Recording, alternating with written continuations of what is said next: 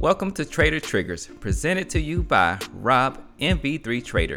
This is a segment of Futures Trade Radio that is brought to you by the Ultimate Trader's Guide, your one stop shop for the most valuable income producing information on the internet. Go to ultimatetradersguide.net to learn more. Link in the show notes. Now enjoy the show. Welcome back to the second half of Futures Trade Radio for this episode of Trader Triggers. So, today, what I want to talk about is the worst thing that you can do if you want to make it as a day trader or as a trader in general, right? Now, this is probably going to be a short one because it's really simple, right? It's not really that complicated. There's not a lot of levels to it, honestly. So, even though I like to cover these topics with depth, sometimes the impact is more powerful when kept simple, right? So, I'm saying all that to say, I'm not here in an attempt to target a certain length of time, wasting your time. I'm here to deliver a message that I think could be of value to you. I've adopted this practice that I learned in the military where we say train to standard and not to time. So once I feel that I've made the point and I don't feel there's anything more to complement the point, then that'll be the conclusion, right? So, anyway, with all that being said, let me just go ahead and get into it. So, what's the worst thing that you can do if you want to make it as a successful trader? You know, whether that's day trading, swing trading, and, you know, especially with long term trading, there's this saying or a cliche that serves as a general guide for effective long term investing that applies to this, which is time in the market is better than timing the market, right? Which leads to the worst thing that you can do if you want to be successful in this business, which is quit right? And I think this has come up for me a lot because of the times that we are in and what this year has brought in relation to, you know, the overall direction of the financial markets and the effect that that has had on trading and investing. If you listen to like the sentiment, if you pay attention to the sentiment across the board, there's been a lot of frustration and a lot of struggle, right? A lot of impatience, and these times are conducive for people, you know, having feelings to just give up or express things like the stock market is a scam or it's too complicated or it's, it's manipulated, it's too manipulated, you know, and all the stuff, right? Now, the way that I look at this is the only real competition in this environment, really in, in life, you know, generally in life itself, the only real competition is yourself. You know, I'm always talking about all this stuff as a mirror and how you're seeing the reflection of yourself, of the collective consciousness. You know, we get the benefit of seeing all of that inside of these charts. So if you're the only competition, then all the reasons that people generally use that tends to lead them to want to quit, you know, all that all of those excuses or all of those reasons are kind of irrelevant. As believe it or not, there are people still making money in this environment. There's people making a lot of money in this environment and I had an idea that returned to me this morning that this whole year has been about wealth transference. Like just the way the price has moved. We've had some selling, but it hasn't just went, you know, straight down in a way to where you pretty much had to be lucky to profit from it, right? Usually when we see those big crashes or those big sell-offs, in order to profit from that, it generally takes some real good timing and a lot of luck.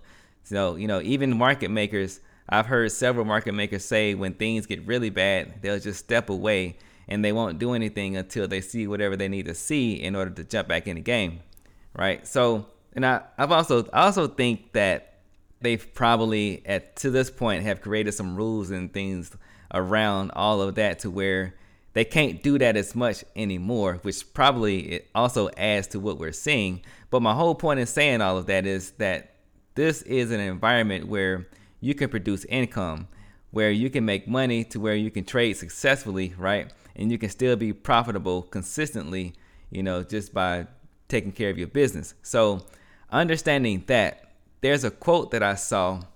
I forgot to write down who this quote came from, but it was a video that I was watching, and the quote is If you quit on the process, you're quitting on the results.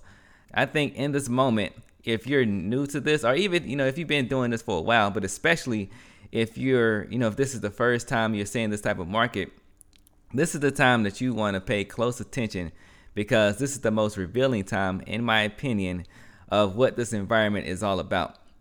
how price moves, how different participants go about their business of participating.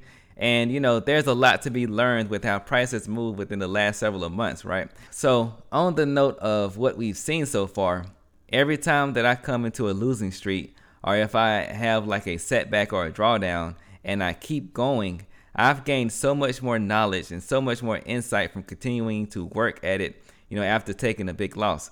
So, following a series of losses, that in hindsight has always been something that I did. It was, you know, it was basically my fault, right? So, in that, I was able to learn a lot and gain a lot of knowledge and data points that I've been able to add to my trading tool bag, so to speak, to where I have a lot of tools at my disposal now.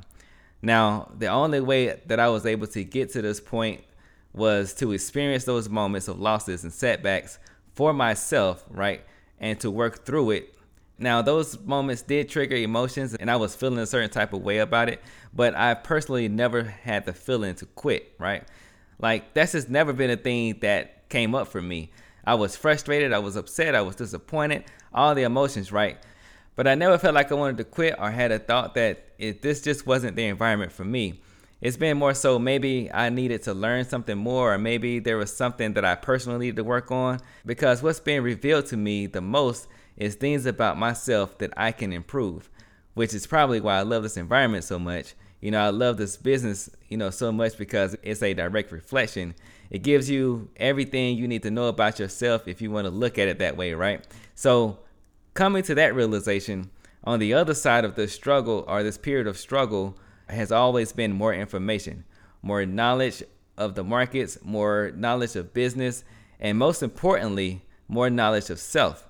Overall improvement, right? So, coming into the awareness of that changed the whole dynamic of losing and winning for me. That was a pivotal moment for me because I, once I finally understood that, it took a while, but once I finally understood that, then I stop getting emotional and frustrated when I have a setback or experience a drawdown. Now I kind of get excited. Now I don't want to go through a setback or drawdown, of course. You know, I don't want to have these periods of struggle, but when I'm at that moment, I remind myself that every time I was at this moment and I kept pushing, I made it through and I took a lesson and I made whatever adjustments that I needed to make, right? Even an adjustment as simple as, you know, being more consistent. I came out so much better on the other side. So it's like when you reach those levels of struggle, when you reach that drawdown, that period that makes you want to quit, it helps to understand this, or it helps to understand that all you got to do is keep going. And when you make it on the other side, you'll realize that you have reached a higher level with an improved perspective, but you got to go through it. And of course, it helps the more open your mind is the more you're open to whatever the universe is trying to show you or trying to tell you, the better it'll make those periods of struggle, right? So, this is all about mindset. Basically, what I'm talking about is a psychological play where you're changing the narrative, flipping the script, giving you the power instead of allowing you allowing the market to have the power over you. It's also setting you apart from other traders from the external competition standpoint. What most people see as competition, right? If you're going to say that other traders or other participants are your competition, well, looking at a setback or a drawdown as a positive thing, something you can kind of get excited about, that gives you an edge, setting you apart from the crowd. So so if you just got into this, and of course this is not, you know, black and white. There's a full spectrum of possibilities within everything that I'm talking about. But if you just got into this and you're curious about it, you know, maybe you heard all the excitement from people talking about how much money they made in one of these markets from trading or investing, all the percentage that they may have made off of GameStop or Dogecoin or, you know, all the other stuff, right? You heard the, the noise and that got you interested in this environment, into this business, and you decide to try it out then you get to the point to where it gets too difficult for you. So you decide it's not for you. If you really feel that and you're being honest with yourself in that moment that's cool right? There's nothing that's for everybody. So while i would highly recommend everybody find some way to invest in the financial markets in some way this environment really is not for everybody. There's no environment that's for everybody. So if that's the case for you and you're quitting because it's just not vibrating with your frequency, then that's cool. But if you have that desire, You came into this business with the desire that you're going to figure this out. You really like this stuff. You find this business interesting, and however you decide to approach it holds your attention. If you find yourself thinking about the market, like for example, if you find yourself thinking about the market when you're not actively participating, you find yourself still thinking about how you can execute and how you can perform, you know, it's it's just something that excites you. It's just something it just feels it's it's just a like, you know, it's just a feeling you have. And the only way you can know if this is for you or not is to be in tune with your feelings and a feeling that you have to where you just know that you want to be a trader or investor. So, you know, get excited when you get to these moments of struggle because that's when you know that you're about to make it to a higher level. You're about to progress and level up, right? And it's really that simple. So, on the topic of quitting, there's a belief that I have. My philosophy on this is the only way to fail is to quit, right? So, if you really don't want to fail at this, then just don't quit. Keep pushing. As long as you're trying, you're not failing because it's impossible to fail at something that you're still working at because you're still working at it. To fail means you tried it, it didn't work how you wanted it to work, and then you just stopped doing it or you wasn't able to keep doing it anymore. Even if you're just paper trading because you ran out of money, you're still working at it. You're still getting in the screen time. You're still working on your execution. You're still sharpening your skills. You're still learning the game. You know, you're still vibrating in the frequency of the business.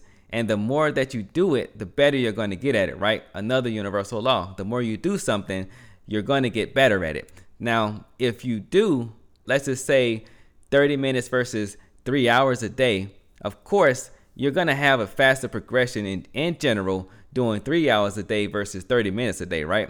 Again, going back to the first thing that I mentioned, time in the market is better than timing the market because you may hit that big GME trade, right? You may have luckily bought a call option when it was below $10 and then you got the big lift and you were smart enough to take the profits when it was at one of its significant pivots.